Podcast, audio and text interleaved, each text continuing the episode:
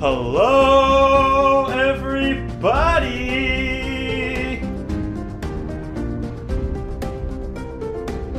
Turn this up in my headphones, Charles. Turning it up.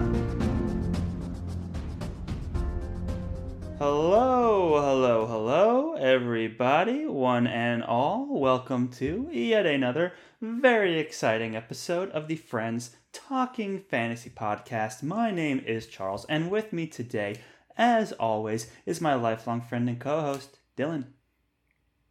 I'm ready to talk some fantasy with my friend, Charles. I'm ready to talk some fantasy with my friend, Dylan as well, but not just any fantasy today, because Oh. today we are revisiting our conversation that just could not be contained into one episode, oh. and that is our discussion of Best Served Cold, book four of the First Law universe, a standalone in its own right by none other than the great Joe Abercrombie, Lord Grimdark himself. Right, and I was so glad we split this into two parts because what was the last one? Like an hour and 20 minutes? Yeah, And I was like, oh, geez, I hope we're moving at a pace where we can fit it in two parts. so I, I feel like we did get probably about halfway. Right. And um, yeah, I'm happy that we pulled that off. And I'm really excited to tackle the rest of this, like in part one, which uh, good time to go back to if you haven't heard that yet.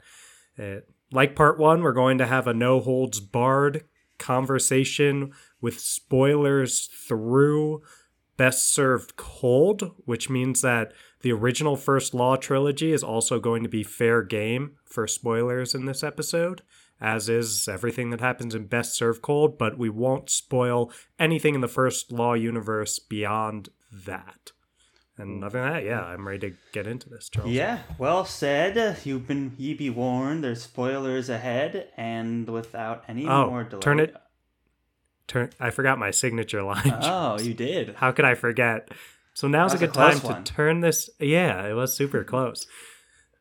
Now's a good time to turn this down in your headphones if you haven't already read Best Served Cold and you don't want to get that spoiled for you. Yes, great. And with that, let's pick up right where we left off. So things went haywire at Cardotti's House of Leisure. That it did. Uh, you know, Monza runs in with Chazal, Shivers and his opponent Greylock. It t- goes from a mock battle to a real battle, and we talked about that whole play on the revenge story by seeing it out of water with like there's a fish out of water with Greylock here, and then Friendly is accused of having loaded dice, which is probably one of the biggest Oof. crimes committed in this whole book. And so Cardotti's burns to the ground. We do manage to sneak in our revenge while it's happening, and now Monza's crew is riding into Visserine. And here we get set up that Monza has a safe house in Visserine, and when they get there, it is mm-hmm. revealed that there are squatters in the safe house. It's an innocent looking family, and uh, Morveer's like, well, let's kill them all, you know? That's just what you gotta do. And Monza's like, you know what? After all the killing we've been through, I'm fine if they just stay in the first floor and, and, and we get the penthouse, and, and that works for me. Yeah, and it's very interesting from the Snake of Talins, who's Mm-hmm. always given the classic mercy and cowardice are the same type lines. Those are the axioms that she's embraced from her teachings, or at least claims to have, that she really this is a situation where she has very little to gain personally by allowing these squatters to stick around and everything to lose. And she makes the what I think is the much more moral decision Right. to allow the squatters to just hang and it in classic Joe Abercrombie grimdark style, we like to say no good deed goes unpunished. Yeah. And this one will this this good deed will go punished for her and uh, especially Shivers. Yes, and absolutely. And to me, this is again what a, a part of what this book explores is like where do you draw the line on when to be violent or non-violent, merciful, merciless, and they're always put in these scenarios. There's times where Monza's free to bash someone in piece by piece with a hammer. And then there's times where she just does not have the stomach to kill a, a single individual, even if she can greatly benefit from it. And you see Manza going like losing her taste for violence in certain parts and and getting that passion sparked back into her and others. And this is one of those moments where it's just explores like these people did nothing to you but you know that's your life would probably be better if they were gone. And i think just coming fresh out of Cardotti's and and then also what happened at Valint and Balk she's looking to put some good back into the world which as dylan mentions goes most definitely punished, as it always does in a in a Lord Grimdark novel here, and that is when, of course, uh, Manza and Shivers are captured. The squatters betray Manza.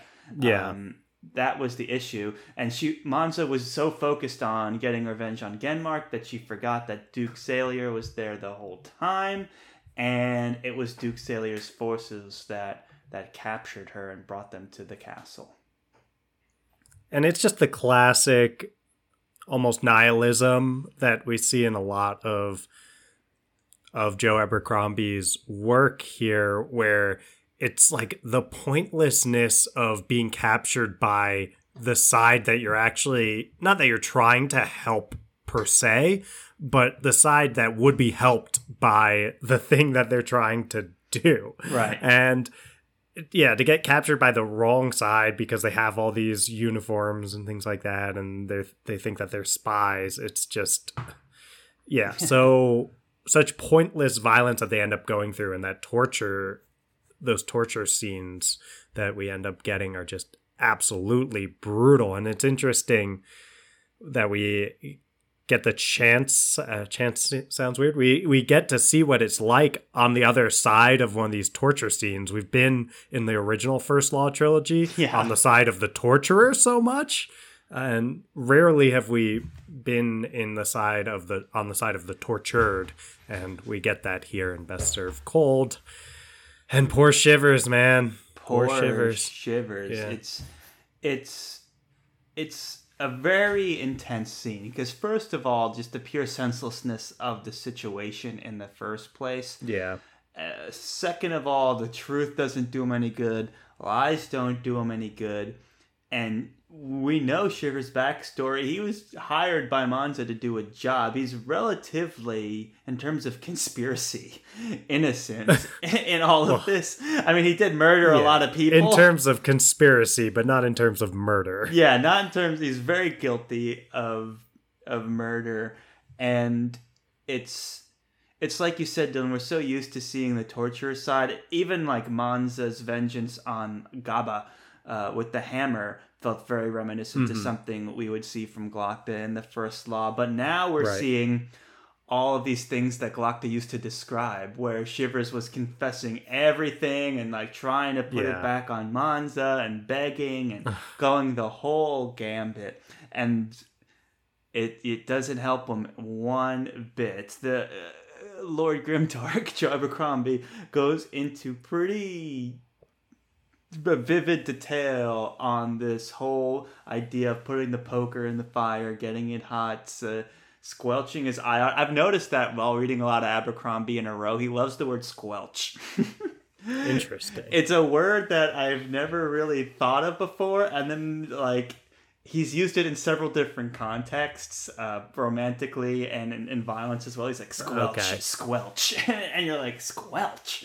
But uh, it, it's uh, I don't know if he uses it in this particular scene, but he uses it quite a bit. he probably did use it in this scene. Who knows? And uh, yeah, it's it's it's an intense scene, and then of course what happens, Dylan? Like two seconds later yeah the, who arrives at the door but Casca himself. Because we know this was teased in the beginning. Casca's like, why don't we just go say, my name is Nicolo Casca and I'm here for dinner? And everyone's Yes. like, famed "That's a soldier of fortune, Yeah, Charles. yes, Don't forget course. famed soldier of fortune. and I'm here for dinner. And Uh, they're like, that's a stupid yeah. plan. And then it's Vitari and Morveer are like watching from afar. And it's like, that's Casca. Yeah. He's walking right up to the gates. it's such an uh. amazing Casca moment. Because it's like so here's the thing that I've been talking about for and we'll get to Shivers and his eye and we'll get to I actually want to talk too about Monza and what she's going through in this moment as well. But to to stick with Casca for a second, mm-hmm. it's one of these things where this happens over and over again throughout this novel is you're supposed to think that Casca is just absolutely full of hot air, and in many ways he is. But in the most key ways throughout this novel, he consistently is not. He actually delivers over and over again on many things that you think are just bluster. And this is one of those times where he's like, eh, no, I literally can just walk up there and say, eh, yeah, the the line when he's coming up with it, it's like Vitari asks, "How the hell do you plan to make use of it?" And he goes, "I imagine I will address the guards at the palace gate and say something along the lines of, "I'm Nicomo Casca, famed soldier of fortune, and I am here for dinner." And it's there was an uncomfortable silence, quite as if he had contributed a giant turd rather than a winning idea. So it's like you see everyone's reaction to it, and you assume that it's like, okay, Casca's like Casca's so off base again, but in this moment he completely delivers that's exactly what he does and it works and it's so amazing and it's actually believable too because it's like of course Casca's a winning din- dinner guest why wouldn't he be Of course. And at this moment, it's like, why wouldn't Duke Salier in- invite them into Yeah. his hall? He's under siege. He's got nothing to lose. They have a mutual enemy. I mean, why would he do anything other than at least, you know, talk to them, if not have dinner? So it makes a lot of sense. And it ended up working just a moment too late for Shivers. And then I love Duke Sailor's like, oh, an unfortunate bit of business that is. Yeah. And it's just horrible. yeah it is horrible and i i want to speak some to what monza's going through during it which is this interesting thing where the torturer is someone who actually admires Monza, or at least the idea of who Monza is supposed to be, right? The butcher of Caprile and all of that. And part of why she doesn't believe that Monza is who Shivers and Monza are claiming she is, is that she tells Monza later, she's like, Oh, I thought that the Snake of Talins would be able to handle all that with a lot more of a just I, I don't know if courage is the word used, but just like a stone faced, like stoic type, uh, such a hard person that you'd never be able to get them to crack, even in the worst circumstance. And during the moment, Monza's reacting just like a person. And I think that's one of the amazing things of Abercrombie's writing is the the the depth with which he writes his character because there's so many characters that are supposed to be like these hardened warriors that go through these tortured scenes in other books and they just can't crack. And it's that Abercrombie attitude of like really? When you're watching someone else get their eye burned out and you think you're next you're not going to crack? It doesn't care it doesn't matter who you are. So I, I appreciate that about Abercrombie's writing and that about Monza's depth as a character. It, it helps make her feel real rather than one of those like uh, I don't know, like one dimensional quote unquote strong female characters wh- who just end up being uh, like uh, don't feel like real people because the author tries to make them so hard, you know? Right. And there's that moment when they're saved and she realizes that she's going to be saved, that she just sobs uncontrollably. And she's like, you know, naked on the floor of this hall in front of everybody, including Casca, just um, you know, sobbing with relief. Yeah. And she just doesn't even think about like how that makes her look, you know, which is important for someone who's whole, who feels like they have to have this whole air and reputation of being hard and merciless Yes. to to have these moments. And like you said, Dylan, I think it just enriches her character. So For sure. Then, you know, we get the dinner, this dinner that was promised. Yes. on Shivers, did you notice the foreshadowing throughout the book for Shivers' eye situation? It's, Uh, did you? be more specific. There's, well, do you want me to just say the Yeah. the stuff? Yeah. Sure. So, in chapter or his first point of view chapter, Shivers threatens to cut someone else's eye out. Oh. And yeah, then the more telling one is when there's hold on, I'm I'm getting this one up. There's a point where he uh, says, "Be nice to." Yeah, be nice to get out of this with both his eyes. In plans and accidents is the chapter, hmm. and that is when they're kind of sneaking around the bank. I think. Nice. And then later, when he stabs that woman at Cardotti's, it describes her as having one eye staring at him. So it's just these constant moments with Shivers, if you've read this book before and are thinking about this, with him, especially the moment where he's like, it'd be nice to get out of this with both my eyes. Yeah. Where Abercrombie is just throwing us tons of hints about what's coming for Shivers, and, and it pays off in brutal fashion here. Right. It reminds me of going back and rereading First Law and seeing all the chin moments, which is all. I mean, it's Oh, a little more obvious, which is, I mean, obvious to a someone reading for the second time, where he's like, he has the perfect chin. it's like, oh, I know where this is going. But yeah, that's interesting. That's that's a good catch. And it's not surprising at all. It's very much his uh, Abercrombie style. he can't help himself Yeah. sometimes, and it's He's fun always- on the reread. Using one eye to wink at the audience, Oh, there you go. the reader. And we get this amazing line because again we're talking about these vulnerable moments and Shivers gets his plenty too, both when he was like confessing during the torture, which we know to expect from when Glokta was going through all the different stages that someone getting tortured goes through and and um, I remember where it's like, oh, where Glokta admits to being like, I was crying and blubbering and admitting everything, and I did all those things, and it didn't really matter. And, then that kind of repeats itself with Shivers. But then we get the line, should have been you, while he's recovering Yeah. at night, for uh, while he's in agony over his eye, the severe burns, and the just a, immense pain I imagine he must be in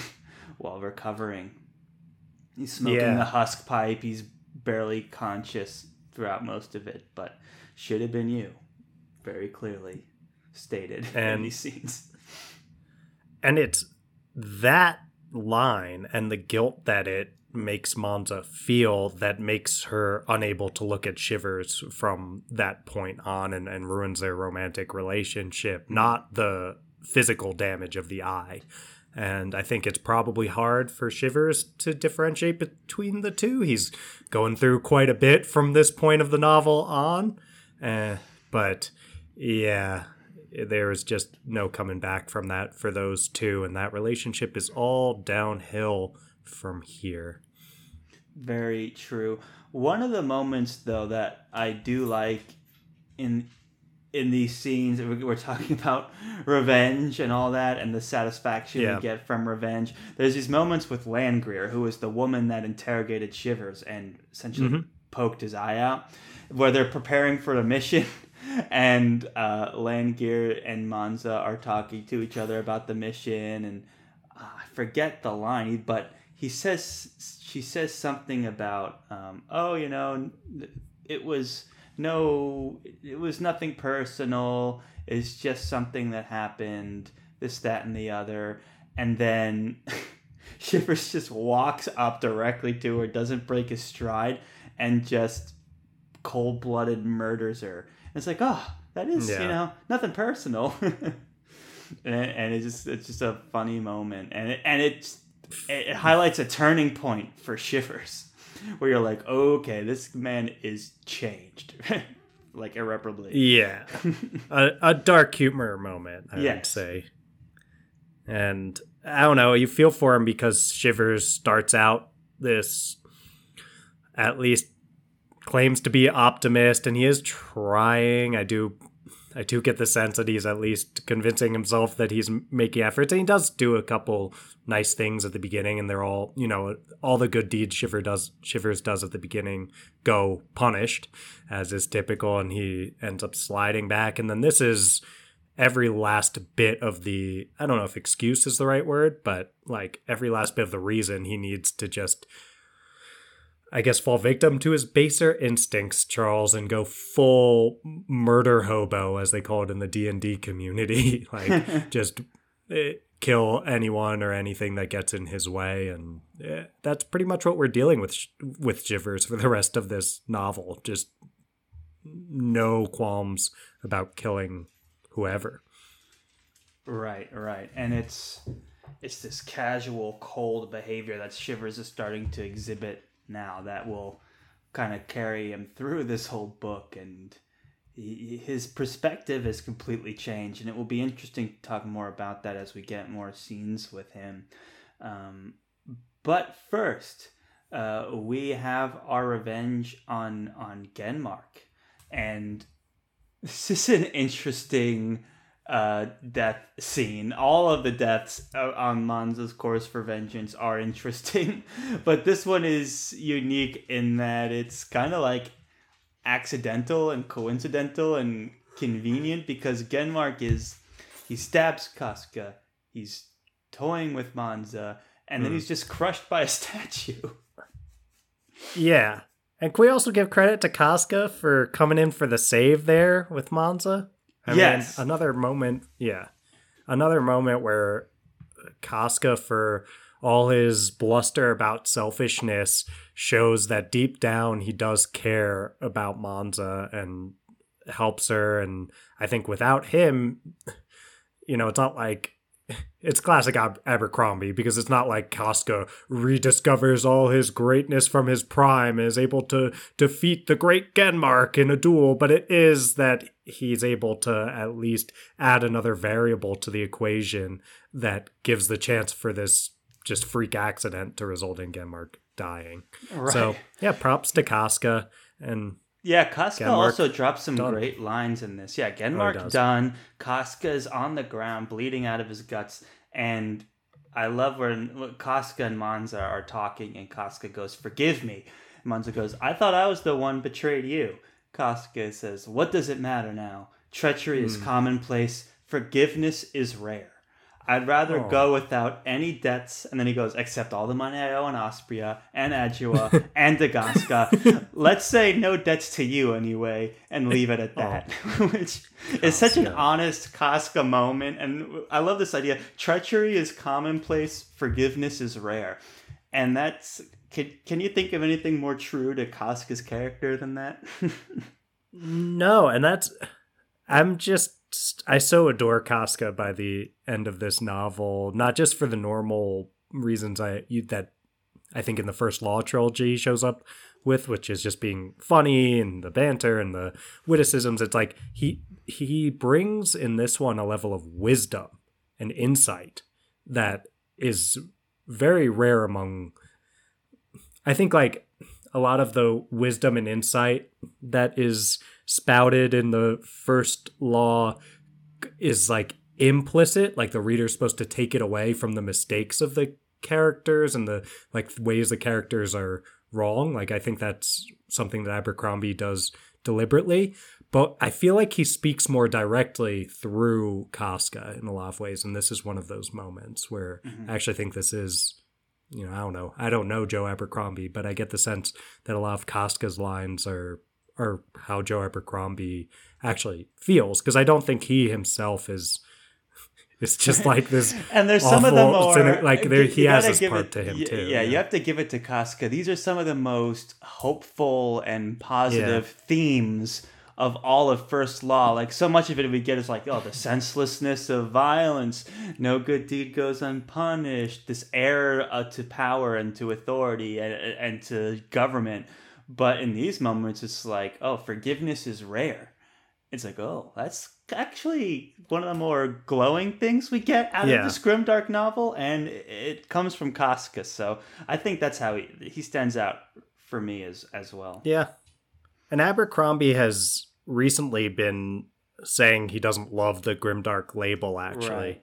even though obviously he's Lord Grimdark himself, but that's it's like part of his brand, his Twitter handle, and all this kind of stuff. So he's kind of entangled with it in a way where I think he feels it's pretty hard to remove himself. But mm-hmm. he d- he doesn't love referring to his own work as grimdark nowadays because I think a lot of how Abercrombie seems to think from from my read of his work is like he's making all these points about the senselessness and pointlessness of violence because he himself thinks it's so ridiculous that people are like killing each other, that war happens, and that it's all just silly. I mean, silly kind of underplays. It's like a euphemism. It's horrible and pointless. And I, I really think that's that's how Abercrombie sees all this, and it comes through this more like cynical lens because people are doing this in the real world, and they're doing it in his fantasy novels, and he's kind of, I guess, lambasting it. Right, right. And it's it's something to consider as we go through these books of like um you know what is the like how much is it grim dark and how much is it something else? And it's it, I I can see that from Abercrombie trying to break out of that mold because it, it sets too many expectations and sells some of the other themes short in, in, in these books. And I can Yeah. I can appreciate that and you know it's it's revealed in some of these background like, uh, just to get back to the Monza Casca relationship it's um and, and it's it's I don't know to me it's it's such a interesting relationship because of this Mm-hmm. uh they're they were as it gets we get more backstory we realize more and more that they kind of always were like honest and faithful to each other you you realize you know i think right after this scene you get the flashback as you get into Puranti where it's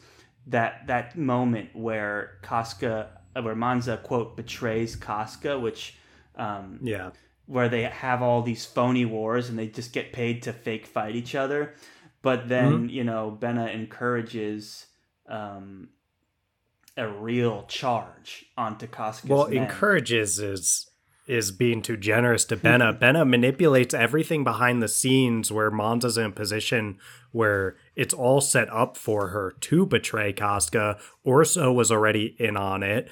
Everyone knows, and she'd have to stand up to everyone, including Duke Orso, her brother, all the other commanders of the Thousand Swords, and it just was a very very big ask for her to do that mm-hmm. when Benna Ben had pulled all the strings already. And I mean she could have said no but then it would have been someone else and not her. And it's just yeah we'll get more into the like all these Benna reveals but I'll say yeah like you're saying Charles it's it, you know Monza yes she betrayed Casca but there's it's a lot more complex than that. And it's the fault lies with her least of anyone who was part of that betrayal, though some does lie with her.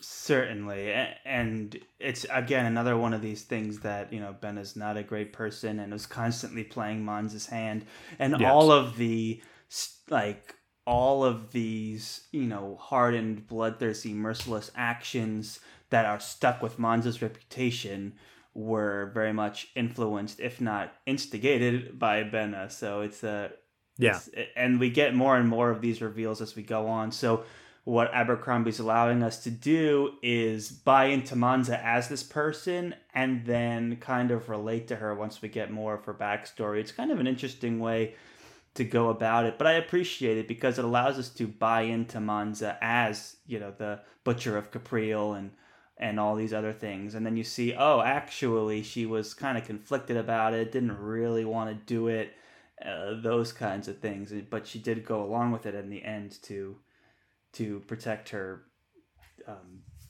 authority and to not seem like a a weak leader. and a lot of times to to to stay on the same side as Benna. You know, she's not gonna she's never gonna go against him. So really interesting reveals and the more we get it, as this book progresses the more interesting and complicated as you said this story becomes. So, with Genmark crushed by a statue, Mm-hmm. Manza meets with Duke Rogont, and who is there but Ishri, one of Khalul's Gurkish eaters. We we get the Gurkish into the fray here, and uh, yeah, it, it's as we know from the First Law trilogy, so much is dictated by um, Khalul and Bayaz, and now we kind of see a little bit of them, a little more of them, and how they're playing the sides. And this is why you know we always recommend yes, Best Served Cold is a standalone, but by reading the first law trilogy first you get the sense of like oh we're seeing like the others like this is a team of people who are being influenced by um by uh Khalul Cool. now and it, it just adds a little bit of, of fun to the to the background here Yeah.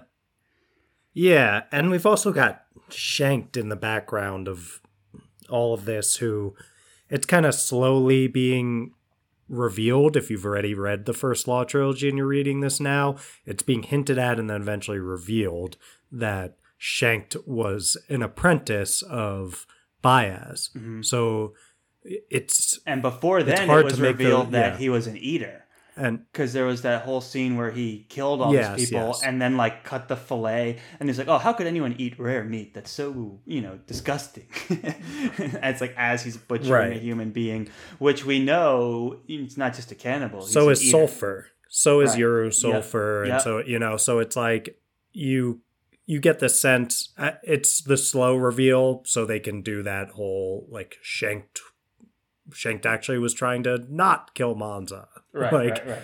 thing at the end.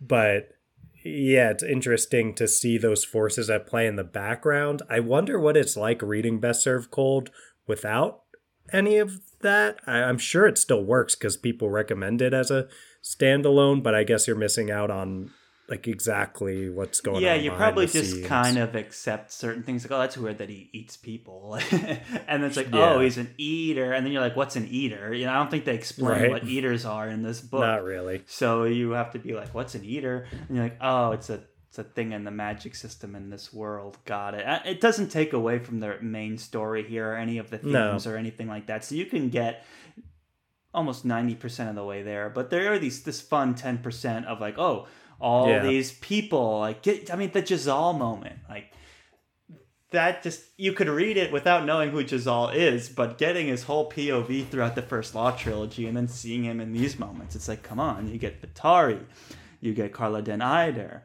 you get mentions of the cripple, like, you know, all, all these fun these fun Easter egg things in here, which aren't necess- necessary for the plot, but makes it worth reading the first Law trilogy first, for sure. That's just my thing about it. But to get back to the plot here, Friendly has seen battle, he's seen war, and he is just not cool with it. He's basically he's a man of order, he's a man of numbers, and his when he witnessed battle, it was just pure chaos, and it actually um, exactly it, it, it freaked him out you know it, it he caused it caused him to almost have like a nervous breakdown. And he's like i'm done with this and i haven't heard from uh what's his name uh in a while his boss um who was killed by shenkt and when oh yeah yeah yeah um his name i have it in our Okay. notes here. well uh, keep going i'll find it. but anyway, yeah, so he was killed by Shenkt, and then so Friendly was like, I haven't heard anything. Oh, Sajaam.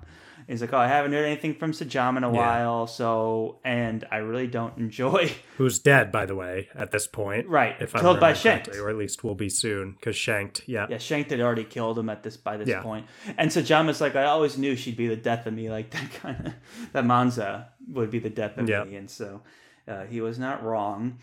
And so yeah, so Morveer decides to take over the cooking, and there's this fun scene where he makes an honest attempt to uh, connect with everyone and do everyone a favor, which is uncharacteristic of Morveer. He's you know a pretty selfish guy, and he's like, "Oh, I'll make a nice dinner for everybody," and no one touches it because he's a poisoner and he's poisoned them in the past, except for Shiver. Shiver's just like, "Oh, who cares anymore? I'll eat whatever." yeah which is kind of another funny hint into Shiver's new character. I'd say It's almost like well, Nothing left to lose. Happen. Nothing left to lose. That's exactly right. And uh, the soup gets spilled, and Morveer gets embarrassed. It's just a funny little a little moment where it's like the kind of the last attempt Morveer makes to do good. Yeah, and it's funny seeing Morveer just completely unable to understand why people wouldn't want to eat his food. it's like, come on, Morveer. Seriously? yeah, I do like Why all the so hard? poisoner shenanigans that go on eh, like throughout the whole book. All right, so in our next scene here, Shiver is going to faithful Carpi in what seems to be his attempt to he his story is that he's here to betray Monza and for some reason uh Faithful Carpi buys into that. I mean, Shivers plays a very convincing role, and we know that this is kind of parallels what actually happens later in the book when Shivers actually does betray Monza. But for now, it is a ruse, and meanwhile, Morveer is contemplating betraying Monza, which this has been built up for a while. Monza's kind of been whispering into Day's ear, Day's Morveer's assistant, and it's finally the moment has come where Morveer's like, hmm, maybe I should betray Monza instead. And Morveer the whole and uh, Monza was like, look out, Day, because the minute he tries to betray me, he's gonna pin it on you. So Day is shocked and attempts to kill Morveer. Yes, she does. Yeah, and it's funny because in Morveer's completely unreliable point of view, we do have him over and over again talking about how much he adores Day and would, Yeah. and he's, uh, yeah, and he's also like, I could never let her know how much I admire her, all this kind of stuff. And then when he is thinking in the moment of a scapegoat, he's gravitating a lot more toward sh- shivers and things like that. But it's already implanted in Day's head that it's going to be her.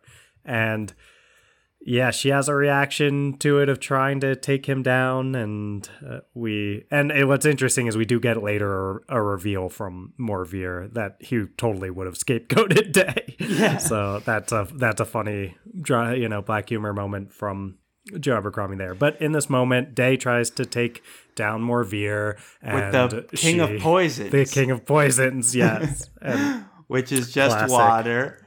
And then Morveer's like, but I poisoned you, and only I have the antidote. And then the antidote was actually a poison. It was like all Yeah. this, all these kooky poisoner shenanigans. yeah, and it's uh, you know, that's how Day ends up going down and you hate to see it. and and then it's like that Eric Andre meme where it's like he, the Eric Andre shoots Hannibal Buress. It's like, oh my god, well, how could they have done this? Where Morveer's like, how could they have done this? It's the it's so tragic that this happened. Meanwhile, it's like you murdered her, dude. you you got a little insecure that she tried to kill you, and then uh, you fed her a Oh. boatload of poison. Yeah, I mean, we have this moment where if Morveer was not Morveer, it seems like they're going to have maybe a heart to heart and it's going to be like, okay, clearly Monza turned us against each other. I was never going to scapegoat you and they could have talked it out, but Morveer is Morveer and once you betray Morveer, you don't ever get back in his good graces. He does not forgive and he does not forget and uh, we won't forget you, Day. No. Nope, we won't forget sweet hungry day. Gone. I would have thought. I- guess it was like a red herring, or maybe it was just a character thing.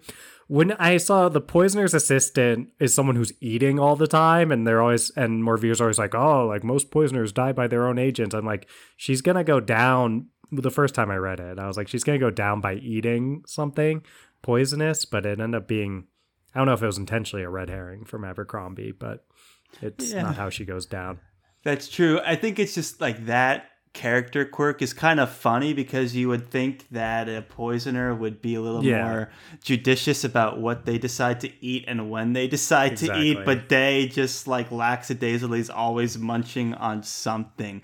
And yeah, you would think that it would just be super easy to poison some food that's nearby and let they just eat it, but instead we get all of these shenanigans where it's like, oh, I poisoned you. That's not a real poison. I poisoned you, and here's the antidote. Oh, the antidote's the poison. Mm-hmm. and then like Morveer is just lamenting over the body for like a long period of time. He's like, "Oh, how could this be? It's so sad." And then like, you know, the body relieves itself. Day's body relieves itself. Morveer's like, "Oh, ew, gross." you know, and then he's like kicks her Yeah. body, I think, for a while. Like he gets mad at her. He goes through these gauntlets of emotions and you're like, "Oh, this man is unhinged."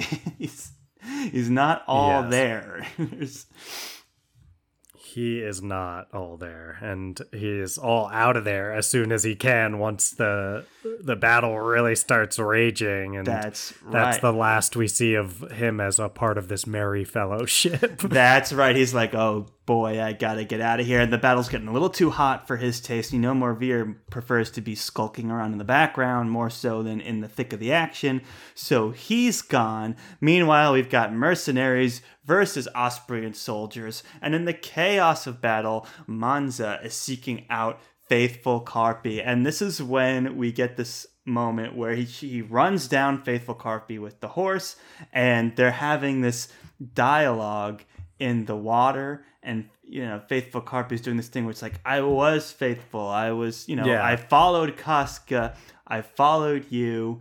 And then I followed Orso. And then there's this reveal that Orso gave the same speech to Faithful that he did to Monza, which is like he he said that you know the old way is out and that there needs to be a new he, ruler and I was fit for the job and all of that. And Monza actually feels kind of regretful in these moments. It's kind of interesting. She goes to again she's contemplating like sparing his life but before she could make that decision his his like his coat his scarf whatever it is it gets caught in a water wheel and he goes Yeah. under the water gets drowned and then comes back up and is like run through this water wheel it's a very elaborate and violent death well i would say she does make the decision though charles. She does tries to in save and she does try to save him and she pulls and and it wasn't to be and it is kind of this moment where she knows that it's her fault that he was even in that situation to begin with but you're right she as someone who had been in a very similar situation and hadn't been able to say no was able to see herself in him and feel empathy and she tried. And i really do think that's that's the thing about Monza, and we'll get into this more when we do a character profile with her. But I think you see more and more this. Uh, there, there's a quote I can pull, uh, which she says sarcastically, but I think is true. Where uh, I think she says it to Shivers. Maybe beneath this harsh yet beautiful shell, I'm really still a soft-hearted farmer's daughter, only wanting to do good. And when push comes to shove, she kind of even the vengeance stuff besides like Gobba and when she's like drugged out with Ario and things like that a lot of it she i think like more times than not not that i've done the math but more times than not she's regretting it already while she's doing it or trying to stop it um, we'll get to the moment with with shivers uh, following through and things like that too so right yes Yeah. we will She's- but for now we she's yeah, good-hearted she- somewhere underneath all that and She's we'll get into more. conflicted for sure, which is more than we can say about a lot of these characters. Uh, she's at least contemplating doing good sometimes. Sometimes her hand is played, sometimes destiny gets in the way. And with Faithful Carpi, you know, he he claims to be loyal, and it's not until later on in this book that we realize the extent to which like he was. I mean, we know for the most part how loyal he was, but I think the reveal that Benna was trying to overthrow Orso uh, plays a huge role in this too. So you.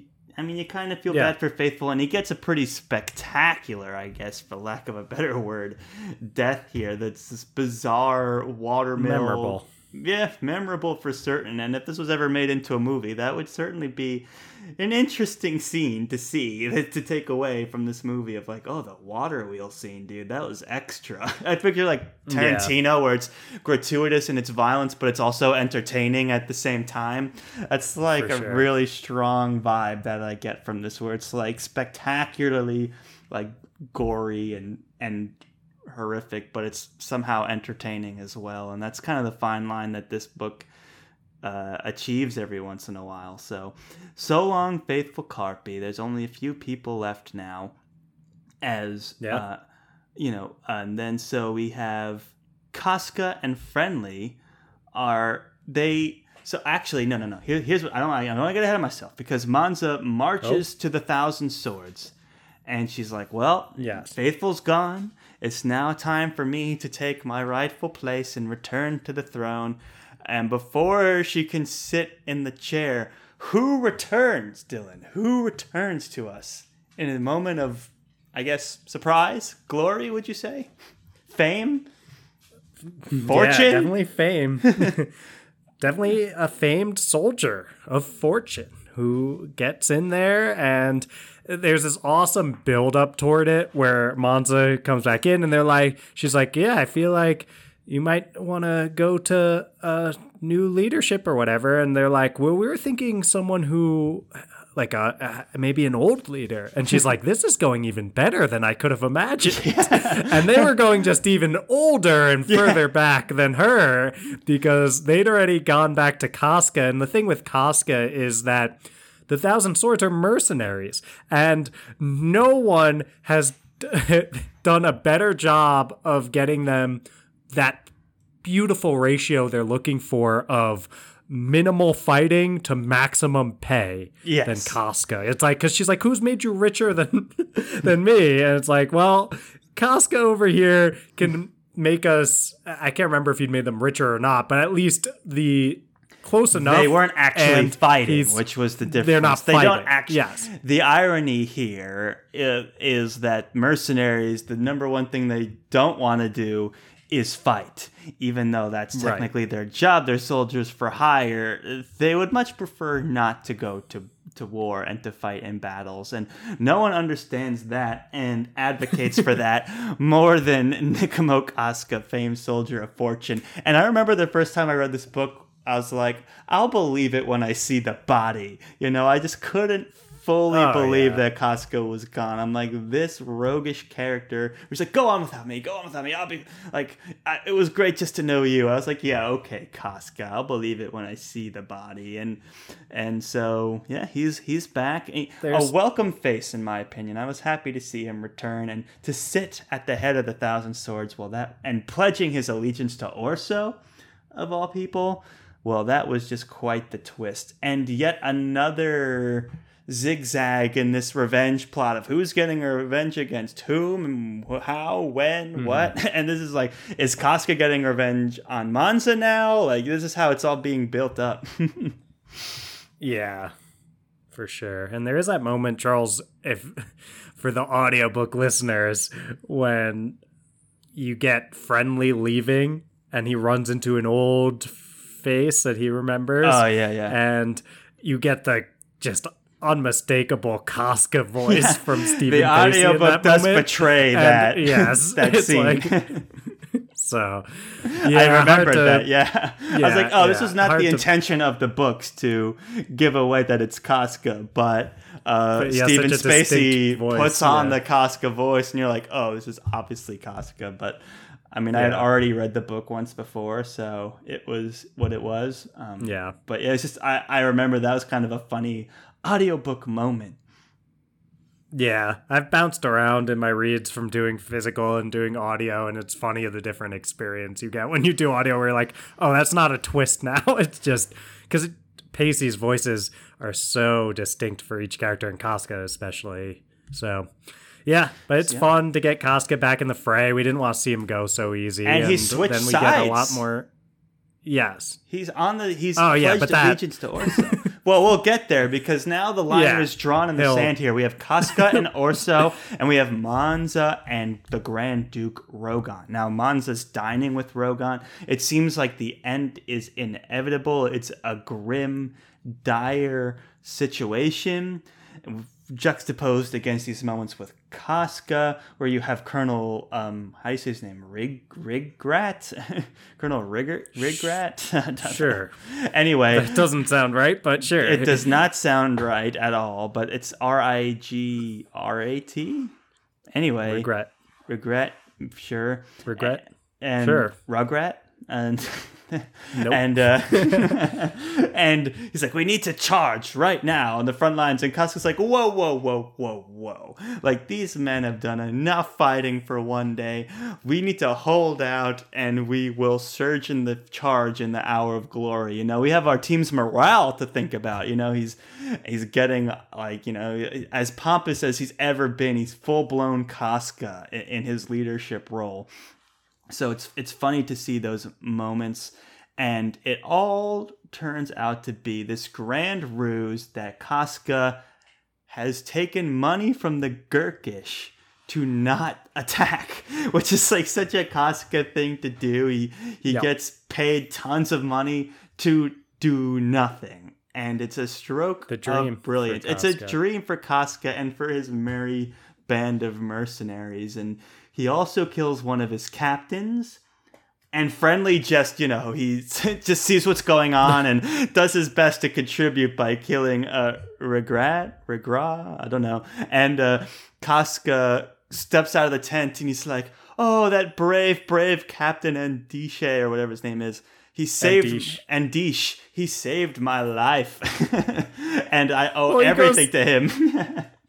well, he keeps going after. So he goes through this process of killing each of them, and for the first two, uh, I think both times he's like, "My fault, my fault." It's like all my fault. Like, and I just love Cosca hamming it up like that. He actually hams it up so much that the final time the guy's onto him already. But we'll, we'll get around. yeah, he hams it up a bit too like, come on, much. Yeah, he wasn't covering his tracks too. I think he was having too much fun with it. You know, where Yes. it's like he's Yeah. he's such a brave, valiant man. We must honor his memory, like all these other things. And you're like, okay, Cosca, like you can only get away with that for so long. So you have well, Rogont because he, pins yeah. it he pins it on Rigrat or whatever Yeah. the colonel because he's like if i had not taken that money to not attack then it would be uh, like he would still be alive and here with me and it's like eh. i just love cosca like taking the blame for it but in a way that's like he's still a hero it's, it's just vintage because it's like i know i saved many many lives today but his could not be one of them so it's my fault Yeah. it's just vintage I blame myself. You know, it's Yes. like, yeah, you should because you stabbed him in cold blood. Yes. And it's just one of those amazing moments. And, you know, Rogont is beside himself. He was able to use Gurkish gold to buy off the thousand swords. And he just, but he also did a whole lot of nothing to achieve success as well. He let all his allies do all the fighting while he was retreating until he became the most powerful one. But then he started losing and then he got in bed with the Gurkish, and it, it paid off. And you get this funny moment when like Cosca and Monza actually finally talk to each other after this twist was revealed, where Cosca's like, "I gave my life for you." And Monza's like, You didn't effing die. And Cosca goes, Well, rumors of my death are often exaggerated. Wishful thinking on the part of my many enemies. And Monza goes, I'm beginning to know how they feel. So it's like.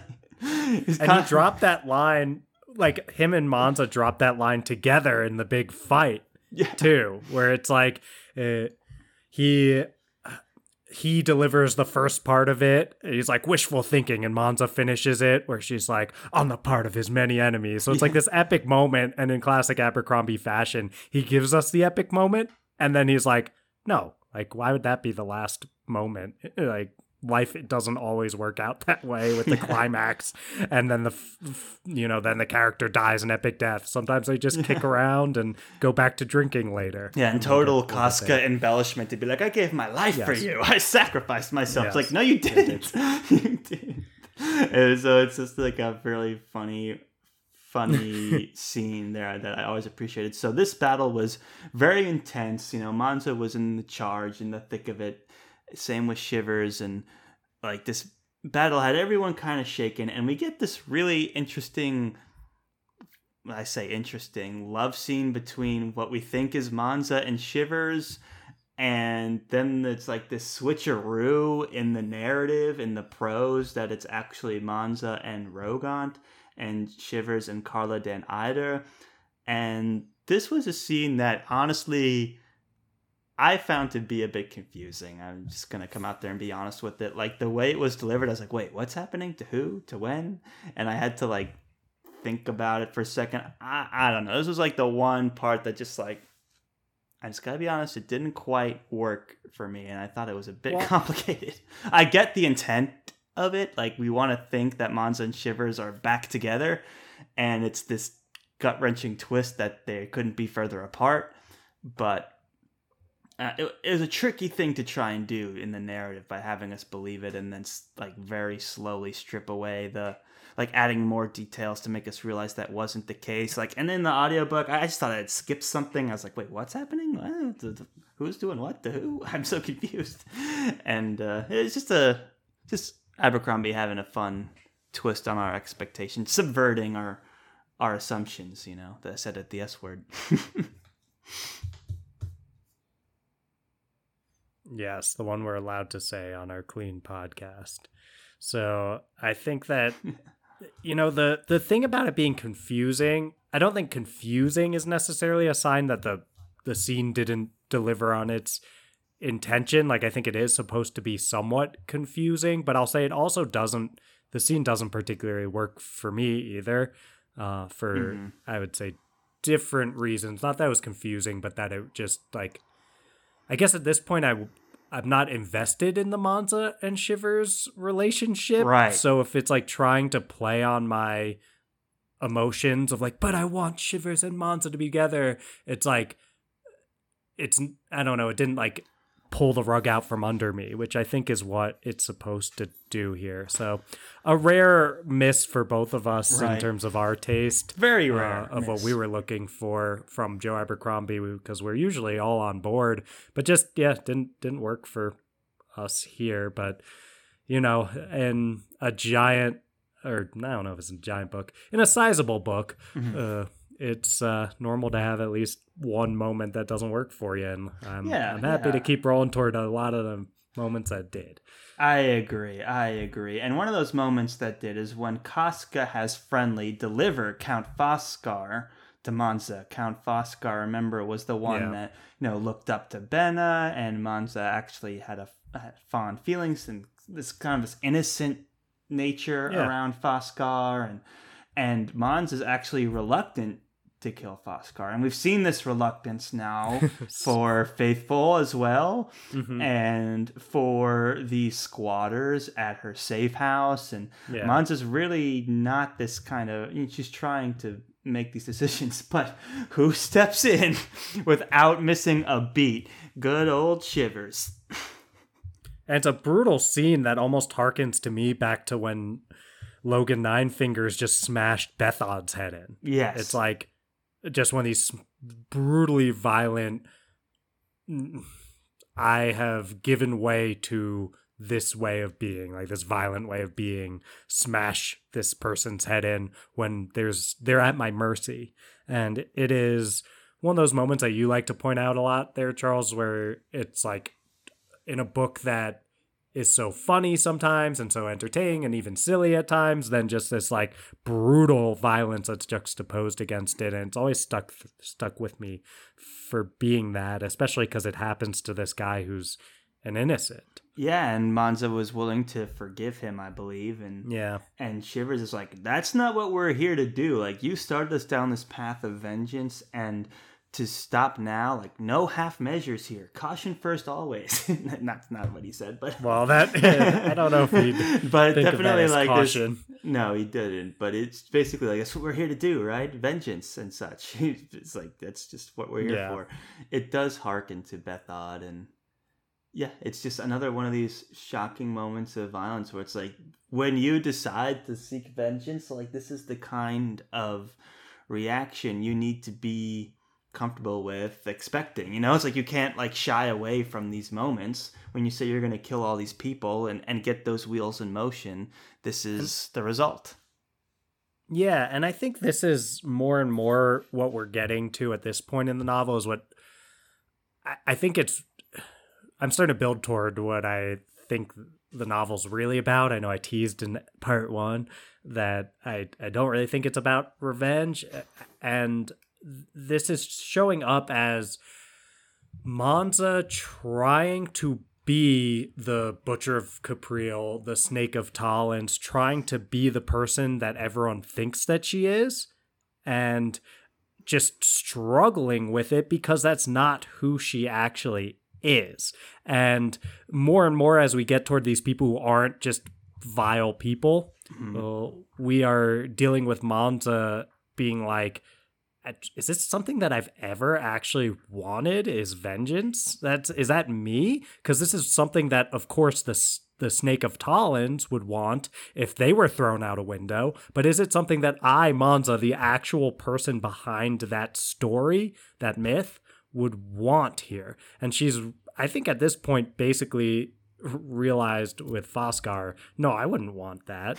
but she's now responsible for what happened to Shivers and what and the path that she set them out on. So that's something she'll have to continue to to grapple with and and we'll, we'll, keep going and talk more about where it goes yeah yeah but let's juxtapose that against shivers character arc this was someone sure. who was trying to be a better man at the beginning and has now gone full like merciless right. killing machine. And I, there's a scene that happens right around here where Carlot dan Eider is like, "You're surprisingly blunt," and Shivers is like, "No, I'm about as blunt as you'd expect for a one-eyed killer." Where he's just like, "This is mm-hmm. just who I am now." He's kind of like his character arc is almost the opposite of Monza's, and that's kind of how they continue to grow apart. Where mm. Shivers is living up to this merciless butcher like character and Monza's looking for more and is trying to distance herself from it. So, I, and and just how they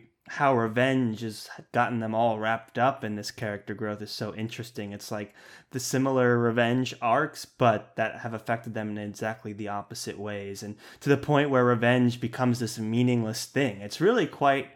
Uh, interesting like this is what to me makes abercrombie like so brilliant. He's he's thought about these things he's hit them from so many angles and to the point where it all just comes down to like eh, it's just like the the chaos of life essentially. It's like some of these things that we put so much meaning behind just start to unravel when you you try and bring sense to it and it's just the like the absurdity sometimes of violence and and life. It's fun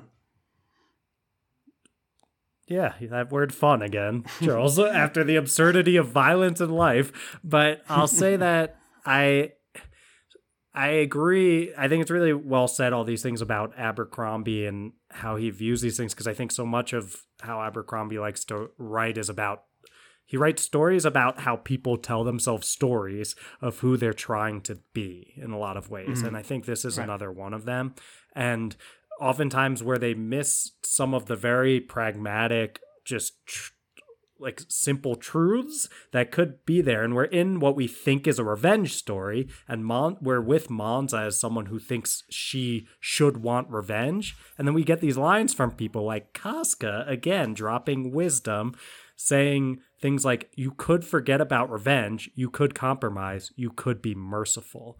And he, he says that to uh, Monza at one point, and it's like brushed off by her, and it's also easily brushed off by the reader because it's like, what do you mean? I'm reading a revenge story called Best Served Cold. Of course she's gonna go get revenge. But it's like, no, like Cosca's right. Like theoretically, you could just stop not kill anyone. Yeah, I would I would say this is most definitely a story about revenge, but the like the thesis is what you're saying is that there's like the pursuit of revenge is not like the is the not the experience I'm trying to convey in this work. He's almost trying to convey like, oh, everyone has their own reasons in their head for getting revenge, and the results are you know chaotic almost and meaningless almost, and it and it's these uh, attempts you know like Cosca's trying to get through that have the real meaning. So I would say it is absolutely about revenge. It's just the end result in Abercrombie fashion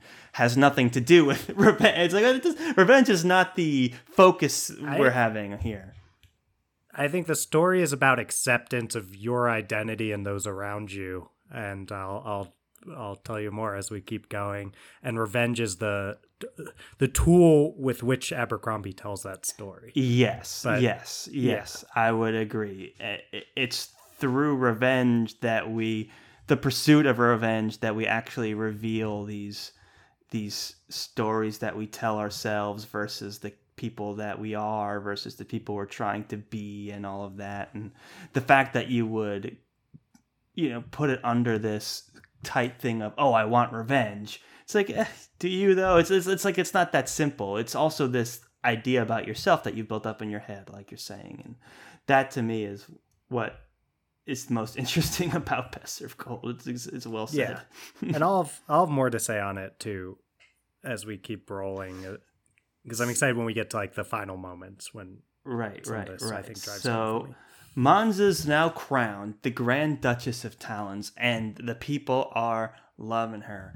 And we are also basically things are winding down, and we are tr- laying siege to Orso's fortress in Fontezarmo, and Cosca is leading this tunnel digging Gurkish gunpowder uh, expedition while the crowning is is going on. Uh, and then you also in this third mm. plot line you have Morveer, who is now recruited yeah. by Orso to get revenge on Monza. So Morveer has completely switched sides, and he's attempted to poison all of these people on Orso's list very unsuccessfully. You can see like the story he's telling about himself starting to unravel here. He's had moments of incompetence sprinkled throughout this whole book. But then he does have the stroke of brilliance to poison the crown. Like this opportunity lies at his feet. They literally drop the crown right in front of where he was hiding and leave. And it's actually quite a fun, brilliant little device here where he poisons the crown. And part of the ceremony is all of the, like, you know, dukes and all of these great leaders in to show their support to to now uh, King uh, King uh, what's his name? Rogont. Rogont. That they all put simultaneously they put the crown on his head. So they all end up getting poisoned except for Monza right Dylan? Because she's wearing a glove. That's so right. right was it Gobba Gobba who stepped on her hand I think? I believe uh, so. saved saved her life Yes. so saved her. Yeah. Life. So she's still left. Looks awfully suspicious, and we get to that in that kind of final conference scene later. But yeah, Monza makes it, and then it's kind of this this situation where Monza's the one ruler left, and she's kind of like, well, her and Orso, and we know where that's going. That's right, because we have these like funny scenes with Cosca in in the tombs yeah. with Sesaria, another one of his generals or captains, I believe. And he's yeah. he tries to kill Sesaria or something and fails, and then they get into this crazy like scuffle romp thing, and it ends with this huge explosion that from the yeah. Gurkish gunpowder, and it describes like Cosca's like I just hear this ringing in my ears. It's really bizarre because I guess they've never like heard an explosion like like had the heard an explosion before and it takes down the whole wall he does the same thing where he's like oh poor Sesaria he bravely tried to light the gunpowder and it got the best of him and then meanwhile this other captain is noticing that like his sword is missing and all these other things and is like dude are you for real right now? Like you can tell that he's not buying it. The last captain is like, yeah, okay, okay, Cosca, that that happened, and it's just another funny. You know, Cosca goes real far into this whole like, oh no, poor, poor Sesaria. He was such a brave man. I loved him so much. His sacrifice will never be forgotten. you know? It's absolute craziness. And it's it, it, it, it all comes to now that the gate is blown off, we are now doing this final uh, siege of Orso's castle. And it's in this moment that Shivers actually betrays Monza in this revenge, I guess, for Monza's betrayal and for the eye situation. And he doesn't really have like a great reason for it. He's like, I guess I'll just betray you now because that's what I want to do because you, you know, we we've had a falling out and this is all your fault basically. And he, you know, he admits it's not a great reason, I believe, but he's still uh Yeah. still willing to do it, which is a really interesting arc. Not what you'd expect from what was originally the like romantic couple, you know? Yeah, and I will say that Shivers has opportunities to finish Monza off that he doesn't take, and at least what we get from the prose of it is like he wants her to be aware of what's going on, and he wants her to like look him in the eyes, like those kind of moments. But he doesn't. He he doesn't pull the trigger, so to speak, when he does have opportunities, and then we know that friendly comes in for the save. Yes, friendly because Cosca had his suspicions like friendly, don't let anything happen to to Monza. Right. So now friendly intervenes and they have it a, they're pretty well matched uh, Shivers Yeah. and friendly. It's a fun battle that gets cut short. It gets cut short by Shenkt, who just kind of swats Shivers like a fly and sends him like flying into a wall or something. You know, it's it was a lot, and he's like, "What the heck was that?" just this eater force, this eater power that was able to put an end to the fight. Yeah. I mean, Shivers and Friendly are both extremely competent mortal warriors. And then mm-hmm. Shenkt comes in total another power level, and it's just they're playthings to him. So he bursts through, and he's he's a man on a on a revenge mission himself in a way. So he's Right. He just knocks Shivers aside, and and continues we won't see on Shivers again until yeah, won't see Shivers again until he's on what he thinks is death row. That's right. But before we get there, we have our Morveer arc coming to an end, and our you know our Cosca Prime Cosca because. I, I really enjoy this scene. Cosca's playing cards with Yeah. Victus during the whole siege, right? They're like their their part's done. They blew up the wall and they're playing cards and having a drink and and um Victus is like there's this moment where Cosca like was just a little bit too slow to the draw, and Victus whips out the crossbow and is like, "How dumb do you think I am, Cosca? Like, you gotta be kidding me with all this showboating." And Cosca's like, "Ah, this is unfortunate," but because of Morveer, who this whole time is like, oh, Cosca's an alcoholic. He can never change this, that, and the other thing. Yeah. He's like, I'll poison the alcohol, and this drunkard will die instantly. And what actually happens? Victus drinks the wine, gets mm-hmm. poisoned, dies. Cosca, it is revealed, the whole time was drinking out of the flask casually tossed to him by Morveer, but he was drinking goat milk, which was suggested to him Yeah. way, way back by Duke Salier because it was good for dige- indigestion or good for digestion or something like that. And Cosca's like, hmm, okay, I, I remember that. it's so funny. Yeah, it's a fantastic moment, and for me, this is a very fun reveal where Yes. it's because, and he's like, I've been telling you this whole time that I was going to change my ways. Like, why wouldn't you believe me? And it's another Cosca, uh, like, like I said in part one, like the. Uh, under promise and over deliver type thing where it's like he comes off as the kind of person who would never actually even temporarily quit and we've got Morveer on this like just reveling in the what he feels is the irony of the situation of how Cosca's gonna die because of alcohol and it was poisoned. And Morveer, congratulations on his own he like genius. jumps out and is And like, aha! gets- like you have been Yeah. poisoned by me, a grand poisoner, master, master uh. poisoner, Morveer. And he's like, no, actually, I've been drinking goat milk this whole time, and I love the goat. I did, I forgot to mention the scene where like, you know, the captain for Orso, representing Orso, is trying to get uh, Cosca to charge. And he's like, "You need to charge now. They're waiting for you to like relieve them." And he's like, "Calm down, man. Take a look at my goat." And then it's like the goat was just like sitting there, and he's like, "See how it's not rel- See how it's relaxed. Like, why can't you take a lesson from his book and, and just relax?" And then the captain doesn't even know how to respond and just walks away.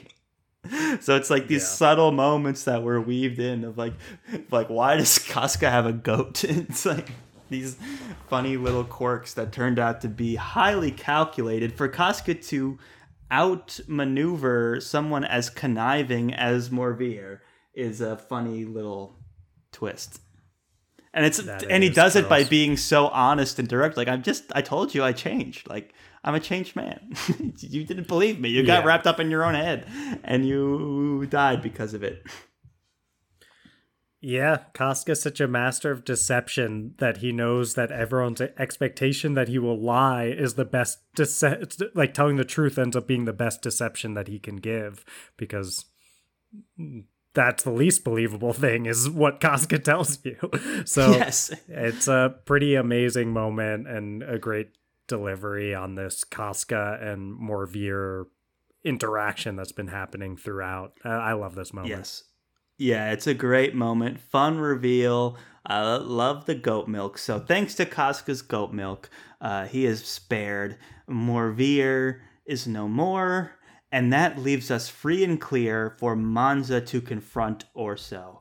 And it's in these moments that they both realize the truth that Benna Yeah. had worked on a betrayal of Orso alone without Monza's knowledge he was orchestrating this usurp of Orso. And we've been like, after we finally had all of these flashbacks, it's like, oh, he would totally do that. This is someone that just Right. stabbed a merchant to steal his gold. This is someone who like ordered the massacre of Caprile without telling Monza. Like this is someone who time and time again has been willing to make these unsavory, selfish, violent decisions and it's so part of his narrative now at this point that Monza's like, oh no, Benna, how like what were you thinking? You know, this is I never wanted any of this. And I think Orso's realizing that Monza never knew as well. So they're both having this moment Yeah. of like, what? like we were both on the same page this whole time and it was stupid Yeah. Benna's fault and he's the one that's dead and like but now we're in this irrevoc- irrevocable situation now. And uh yeah, Shenkt reveals Shenkt enters the scene and Orso's like, "Oh, you got it now. Shenkt is here." And then Shenkt is like, "Actually, I'm I'm here for Monza." So poor Orso, no friends left, and uh, Monza at least delivers a quick, merciful death to Orso, and Orso's like, "That's it," and she's like, "Yeah." Very Right. unsatisfying end to what should be like this Kill Bill moment of like, this is Bill. It's like, nope. It's uh, pretty simple, pretty quick. And just like that, it, her quest for Well- revenge is basically she killed everyone on her list. unsatisfying for Monza, perhaps, but satisfying in the story that Joe Abercrombie is telling, which at this point the idea of a of a kill of the main villain if well I think it's probably fair to call Orso a villain, but yeah, a kill of the main person she's been seeking after ends up feeling like almost tangential to the point by the end of it is it just makes sense in the story that Abercrombie's telling. Yes, absolutely. And now we get now that Orso's dead, we get every character individually. We get their plot lines all wrapped up as it comes to the end. Who should we start with first, Dylan? Well, I guess we can go like Morveer is just an easy one to Right. like Morveer is an easy one to just crank out. Like he gets during that conference scene, Yeah. he gets to be the scapegoat. And Monza is like, let's build up his reputation as much as possible, and let's pretend that he really was this unbelievable master poisoner, and he's still at large to keep his myth alive. And like death itself, Morveer, and yeah, so it's an interesting for a man who loved irony. Morveer Yeah. gets this kind of ironic, uh, like larger than life lives forever type ending, Yeah. but he's de- uh, dead, so he doesn't get to see it. Right. And even Vitari's like, that's more than he deserves. And he's like, yeah, but it's a convenient Yeah. narrative for us now, you know? Like, so let's roll with it. So in a way, he kind of gets what he wanted, and, and that plot line gets wrapped up. I'd say the other one we can do now, but I think we'll have a lot more to say, is Friendly and Cosca. Because Sure. I love, love, love these final moments with Friendly and Cosca. Friendly, of course, his one wish was to uh, get permission to go back to uh, what's the name of the prison? It's not Solitude, is it? It's uh, Safety. Safety. Safety. Yes. So all he wants to do is go back to safety, where everything is has a routine, everything is numbered and organized, and he can he's just never felt more comfortable in a place. And they're like riding up to the gates of safety and Cosca's like are you sure this is really what you want? Like we could work so well together. We could have all these great moments together. And and he's like "Th- this is yeah this is what I want. And then they realize that safety is no more. There's no more conflict in Styria and there's just the prison has been neglected and shut down Yeah, so Cosca was.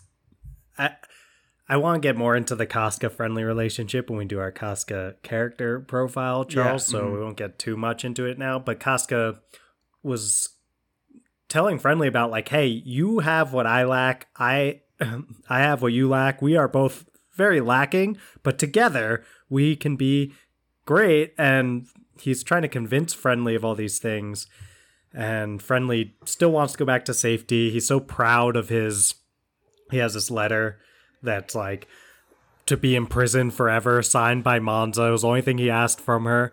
And uh, yeah he's imprisoned until any point in which he wants to leave which he's like is never gonna happen.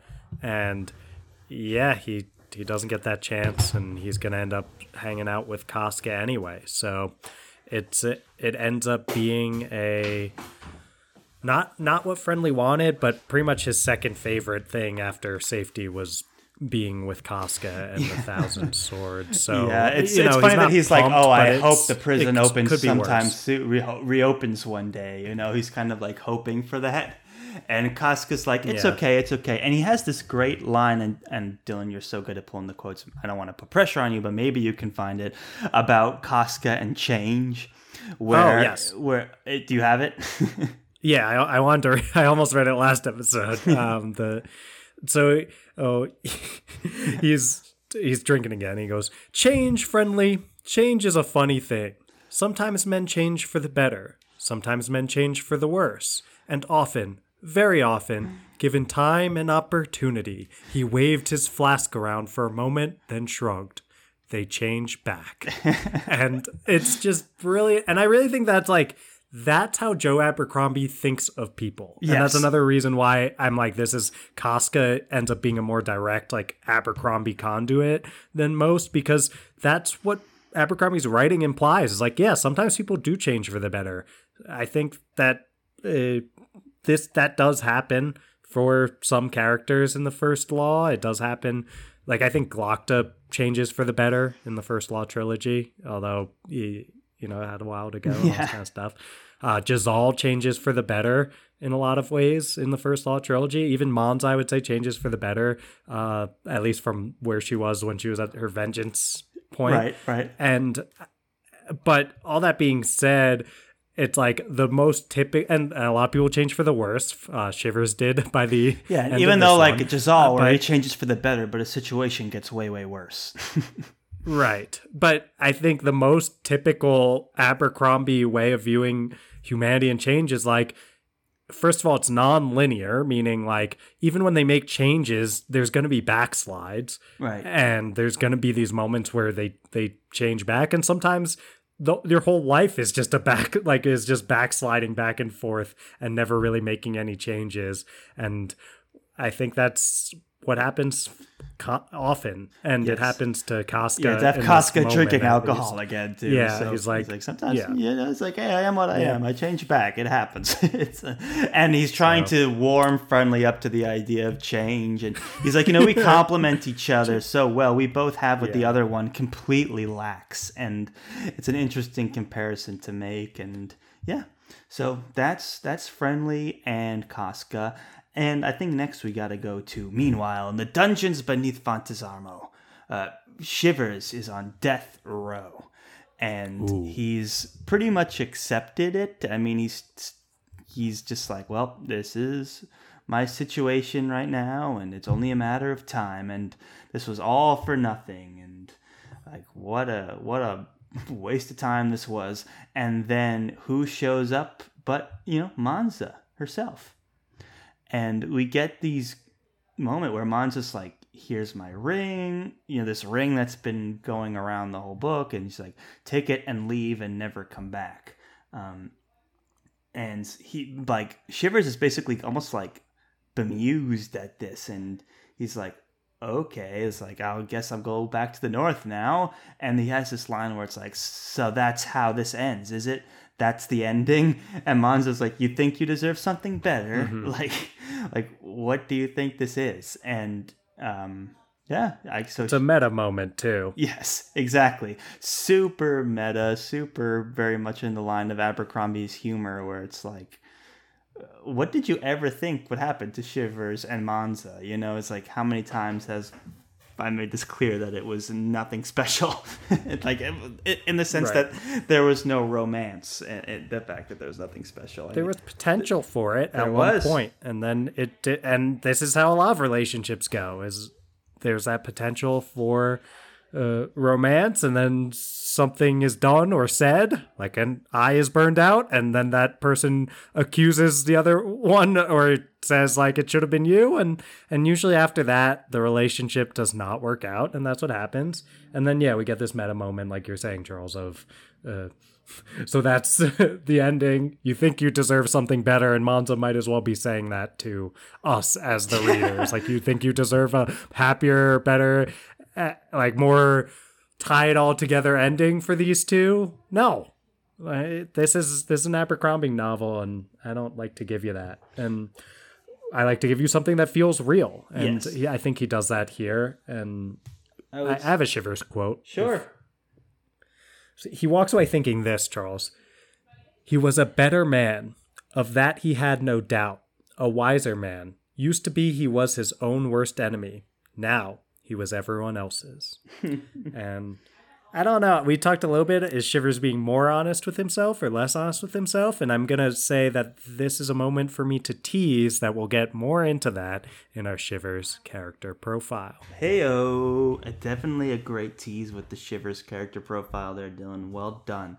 And that gives us the opportunity to shift our focus to the last remaining main character here, and that is Monza. And after meeting with her counselors, we have the Grand Duchess of Talins, Monza, who is pregnant with Shiver's child, with um, the former King Rogont. Rogont of all of Styria's child? Who's to say? But she's feeling very optimistic. And while she's bemusing herself over these thoughts, who is to visit but a representative from Valint and Balk, none other than Euros, Yoru Sulfur. Yoru Sulfur. Yoru Sulfur, who has Yeah. popped in and out of the first Law trilogy consistently, revealed that he was an eater, which was a huge revelation in the first Law trilogy. And it is a warning sign here at the end of this book. And he offers Monza the backing of the respected banking house of Valint and Balk. But Monza is basically like, nah, dude, I'm good. And then uh, Yoru Sulfur starts almost threatening her, oh, actually definitely threatening her, being Yes. like, "Oh, are you sure? Like the bank has lots of influence. You'd be really bummed out if you said no to this deal." And then who walks? And he's like, he's physically threatening her because he's like, you know, it is, we're all alone, you and me, in this room. Yeah. And his like teeth are glinting, I think, those kind of things. right, right. And then, yeah, go on, Charles. then she's also been like, "Oh yeah, well your, you know, your buddy um, Ishri came as well, and I just a few days before, and I told her no, and and then you know that just kind of escalates Yoru Sulfur's threats, and then just as he starts to get um, threatening physically, as you had mentioned, Dylan, who steps in out of the shadows but Shenkt, and they are staring each other down, and Shenkt is kind of revealing some of this history of like um you know, like anything that he does, I unravel, you know, something like that, which is um, really interesting. He's seeking vengeance on Bayaz, and he now destroys everything that he tries to achieve, and that this idea that Monza went off on this surge of revenge just conveniently worked out for Shenkt the whole time. It was something that he was hoping to do by keeping her alive. He's like, I kept you alive because Bayaz wanted you dead, so that's what I'm all about. And that was an interesting glimpse into the larger theater being played here, the larger stage of this theater between Bayaz and Khalul. And Monza somehow manages to ride this third party and find her own very unique wedge in this in this game. Which how does that have implications in the future? Who's to say? This is the last book that I've read of the First Law trilogy, so I do not know where the story continues to go. But it opens up a lot of potential here that there may be a third player in the game. Even though it seems to be quite a small one right now, there seems to be a lot of promise here. And who knows how it will play out in the future, but it has me excited, Dylan. It has me excited. Yep. And I will refrain from any comment about what's going to happen in the future books to keep this spoiler free. But I will say that it's revealed in this moment that not only is Shenkt out there trying to destroy what Bayaz is doing, but Shenkt is also a former apprentice Yes. of Bayaz's. Mm-hmm. And we, yeah, we get this sense of. So we also had found out already that Shenkt was Vitari's uh, I guess the father of Vitari's children Yes. is probably the best way to speak to that. I would say so.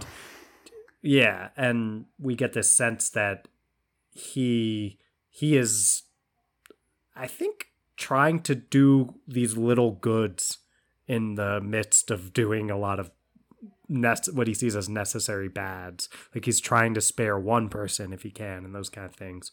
Oh, but yeah, he's yeah. seeing it too with this like Machiavellian approach where it seems like he thinks Bayaz is pure evil and he might not be wrong. Yeah. and he's like if if I can just do the opposite of Bayaz, it doesn't really matter what it takes. It's probably a good influence on the world. So Not a bad take, an interesting yeah. take for certain. so shall we shall we talk about Monza's Monza's end here, Charles? yeah, let's bring is- Monza home and then call Yeah. it an episode here. Yeah.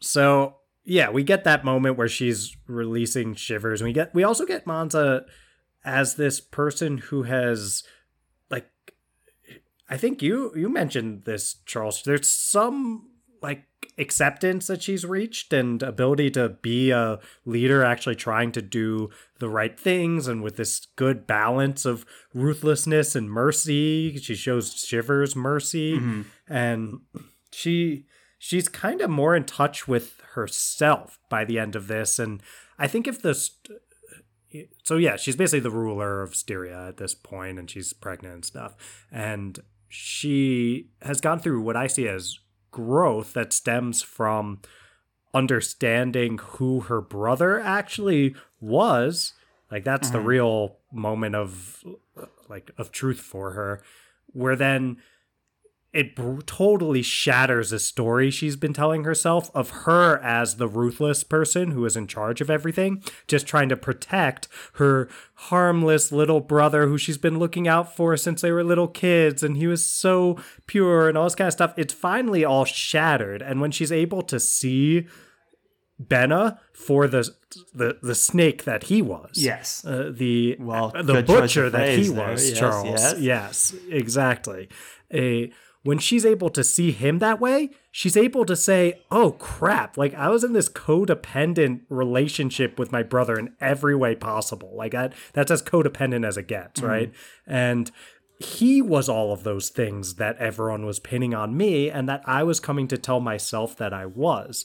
And when she sees Benna for what he is, she's able to accept herself as someone who actually has some of that like good-natured side of her. And in fact, that good-natured side of her was the reason why she felt such a desire to care for Benna so closely and kind of give in to him and kind of be agreeable with him and let him do all of his crap and to try to see the best in him. And I think finally, when she's able to uh, slough off all of the uh, extra weight and skin that was coming from Benna's really awful, vile stuff he was doing, she's able to be this like measured person who's come to accept herself. And I think the big moment for that is she, you know, sh- Benna's ring that she that he gave to her mm-hmm. has been kind of floating around throughout this Yeah. story this whole time. And people see it as her ring, but she knows it's Benna's ring. Like, right? Like Shenkt, I think, is following her and like finds a ring. It's like, oh, it's uh it's Monza's it's ring, Monza's ring. I'm getting close, but it's been Benna's ring the whole time. And the way that she leaves off the story, her final scene, is that she just tosses the ring to Shivers, basically. Like she's like, "This, I don't need this anymore." And Shivers is like, "Oh, great, a ring! Like I can pawn this." It's like no idea of the significance of this thing. But to me, that moment is this moment of uh, of Monza saying, "I'm done with Benna. I'm done with that side of things, and I'm going to be me now." But she's kind of handing off the baton to Shivers, who's now on his own path of let's see where this takes him, of thinking he's this awful, terrible person who's everyone's enemy. And we don't know where that will go for Shivers, but I, Right. that's how I see it. No, I agree a hundred percent. I think that's very well said, Dylan. And it's it's to me this whole time with every act of horrible violence that happens as a result of Monza's request, uh, request Monza's quest for violence. It's a test where she's not quite sure how to feel, and sometimes she feels, you know, bloodthirsty and gratified. Sometimes she wants to be merciful. She's really, without Benna, she's, like you said, she was so codependent with her relationship with Yeah. Benna that now in a Benna-less world, she's mm. she doesn't know what to do and how to feel and the more she discovers about herself now that she's on her own, I would say, the more she comes into her own. And it's through all these several different acts of violence. Some were, you know, her hitting a guy with a hammer and feeling good ab- or neutral about it. And others were, you know, watching innocent people get killed and feeling regretful about it. And it was never simple and it was never consistent. And it's that complication that I find so interesting. It's almost like her path of self-discovery, and like you said, Yeah. this moment of tossing the ring is is is crucial because it's her moving on from who she was when she was with Benna, and now she is the mm-hmm. Grand Duchess of Talins. She doesn't bow down to the bank or the church, which is a huge accomplishment. I don't think she realizes how big of an accomplishment that is, which is kind of interesting. She doesn't really know. She just mm-hmm. knows that she doesn't want to be a part of it which is interesting. She's smart enough to know that. She's always had a good way of reading other people, but could she turn that high-powered perception back on herself?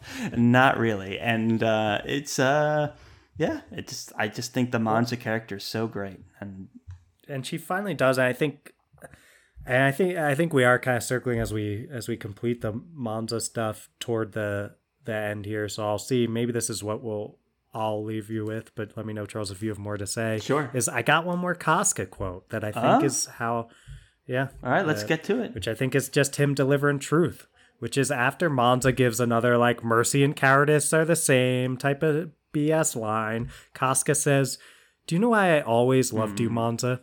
Even after you betrayed me? More after you betrayed me. He goes on to say, because I know you don't really believe any of that rubbish. Those are the lies you tell yourself so you can live with what you've done, what you've had to do. And that's how I see it. Nice.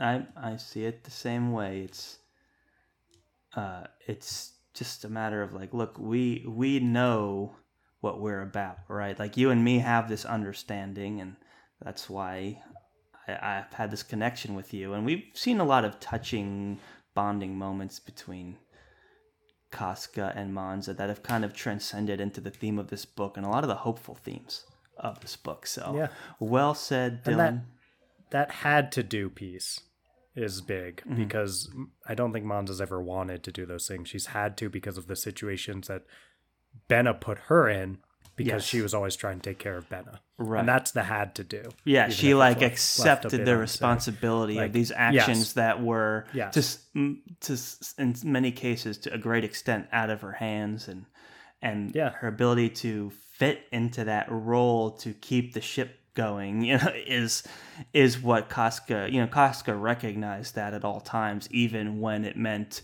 him getting betrayed by her he was like I recognize Yeah. that you are filling this role as part of what Benna did, and you are seeing through all the Exactly. baloney. So that's a great quote, and Well said, Charles. thank you. A great find of a quote, Dylan, and you know this has been another awesome conversation around the first law. I'm so jazzed every time I read Abercrombie. This is a great book, and we have completed every book that I've ever read of Abercrombie. As we move forward, it will be my first experience with these books, and I don't know what's gonna happen, but I'm excited. Well, I know what's gonna happen, and I'm I'm so excited. Ah, I'm I've been waiting so long, Charles, as you know, for you to catch up with Abercrombie. I know, I'm and so I think, yeah, but not for that much longer. We're gonna be ready for the wisdom of crowds in time to cover that and. uh, Around its release in September is the plan. It Yeah. sounds like so. Yeah. I am. I'm just so pumped, Charles. It's going to be a, a great Oh, time. man, and I'm so Oh, excited. the I'm so heroes. Your first time reading the heroes is First going to be time coming reading up the soon. heroes. So- Cannot wait. I have no idea what's in store for me, and that is an exciting feeling. So I am strolling confidently into those books. And I know from Abercrombie Fashion it's called The Heroes, but I cannot imagine it is about anyone being heroic by any stretch of the imagination. I have a Well- and I have a sense of what Abercrombie thinks it means about you know I can see his take on heroism and uh, I'm willing I'm excited to see where he goes with it but I know it's not the simple way so Yes, Uh, that's well said, Charles. It will not be the simple way. It's always complex. It's always gray, and it's always Abercrombie. but So- before well said Dylan but before we can get to the heroes we have to wrap up best served cold what do you say to a little sweet sweet outro music I say, get that sweet, sweet outro music pumping, Charles. A pleasure as always Pleasure talking Abercrombie with you. So let's always, uh, Dylan. let's bring it Pleasure, home. Pleasure, pleasure. That's all this was. Thank you all, and let's get that sweet, sweet outro music. Yes. Thank you, everybody, one and all, for listening to yet another very exciting episode of the Friends Talking Fantasy Podcast. This has been your co host, Charles and Dylan, talking Best Served Cold by That's Joe us. Abercrombie with you today. It was us. It was a pleasure. If you like what you heard, if you want to take part in the discussion after the show, well, the best place to do that is over on Twitter, and that is at the FTF Podcast with a number one at the end. It is also on Instagram at the FTF Podcast. Now, Dylan, if someone wanted to support the show beyond social media and they just so happen to be listening on Apple Podcasts, what can they do?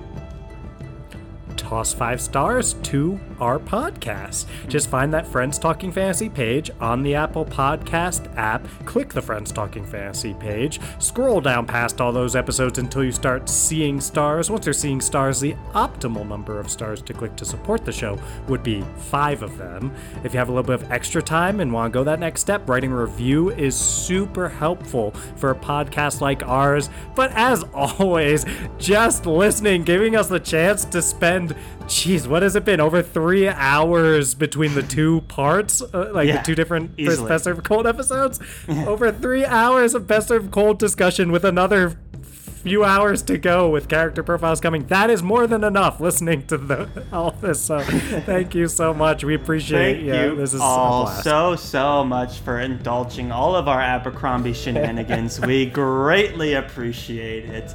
And as always, guys, go forth and conquer, friends.